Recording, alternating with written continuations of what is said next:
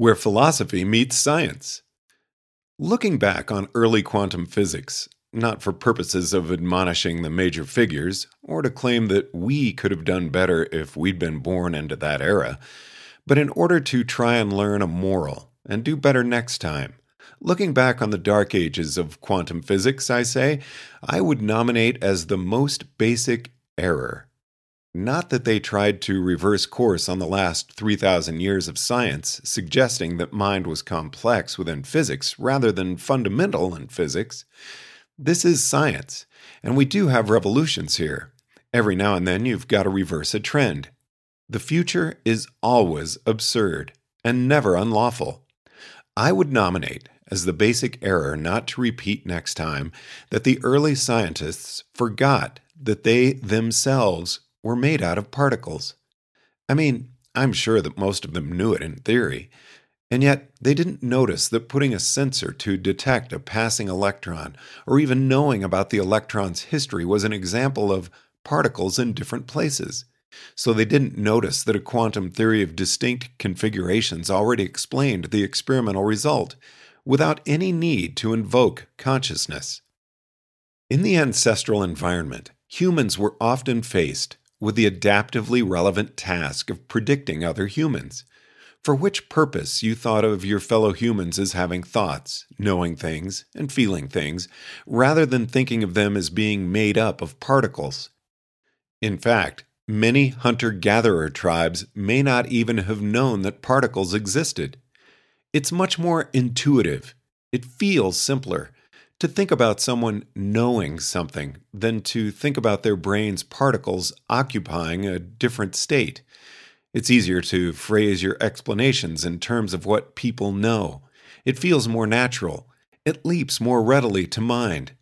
Just as once upon a time it was easier to imagine Thor throwing lightning bolts than to imagine Maxwell's equations, even though Maxwell's equations can be described by a computer program vastly smaller than the program for an intelligent agent like Thor.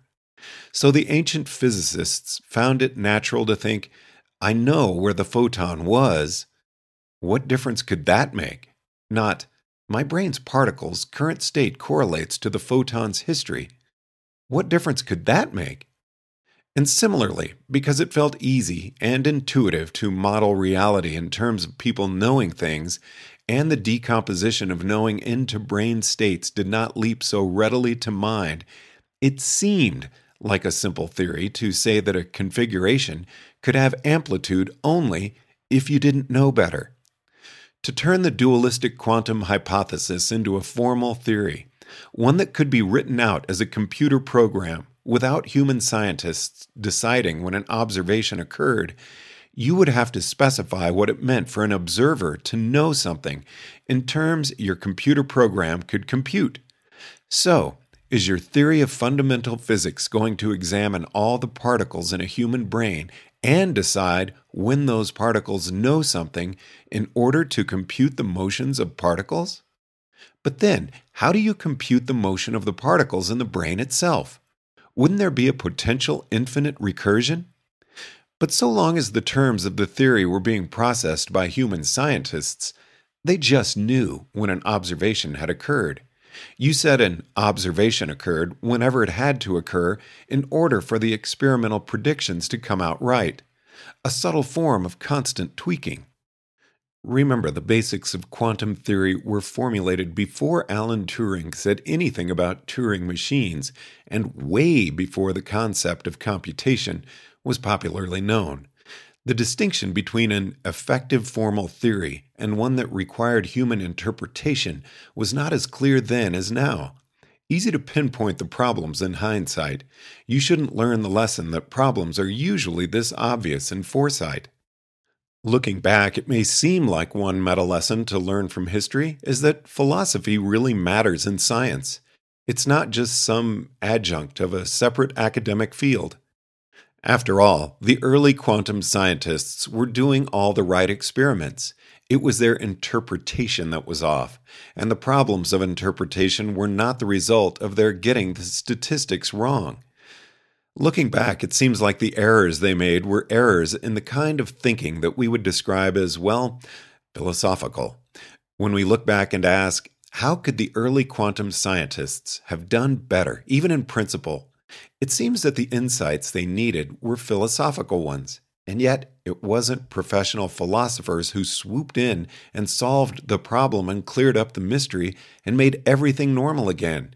It was, well, physicists.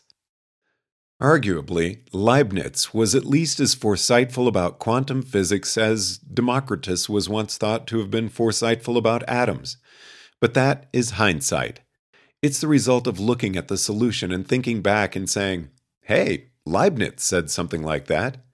Even where one philosopher gets it right in advance, it's usually science that ends up telling us which philosopher is right, not the prior consensus of the philosophical community. I think this has something fundamental to say about the nature of philosophy and the interface between philosophy and science. It was once said that every science begins as philosophy, but then grows up and leaves the philosophical womb, so that at any given time, philosophy is what we haven't turned into science yet. I suggest that when we look at the history of quantum physics and say, the insights they needed were philosophical insights, what we are really seeing is that the insight they needed was of a form that is not yet taught in standardized academic classes and not yet reduced to calculation. Once upon a time, the notion of the scientific method, updating beliefs based on experimental evidence, was a philosophical notion, but it was not championed by professional philosophers.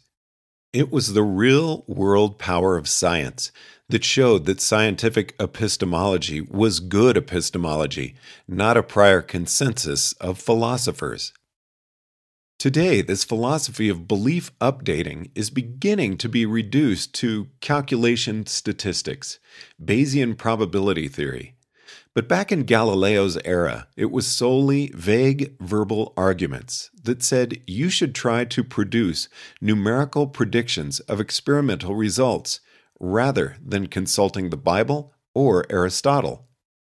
At the frontier of science, and especially at the frontier of scientific chaos and scientific confusion, you find problems of thinking that are not taught in academic courses and that have not been reduced to calculation.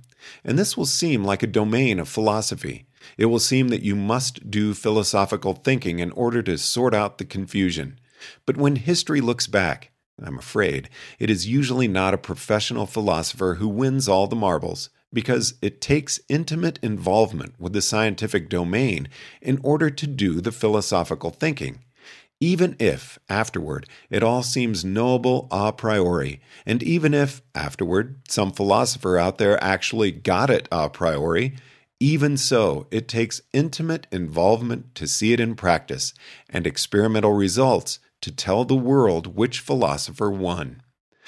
I suggest that, like ethics, philosophy really is important, but it is only practiced effectively from within a science.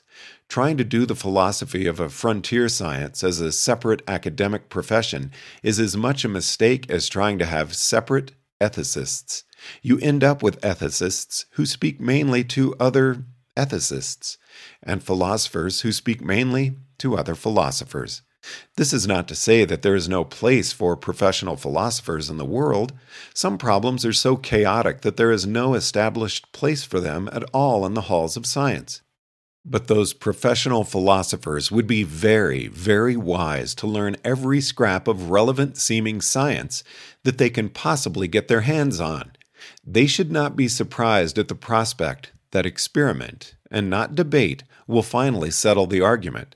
They should not flinch from running their own experiments, if they can possibly think of any.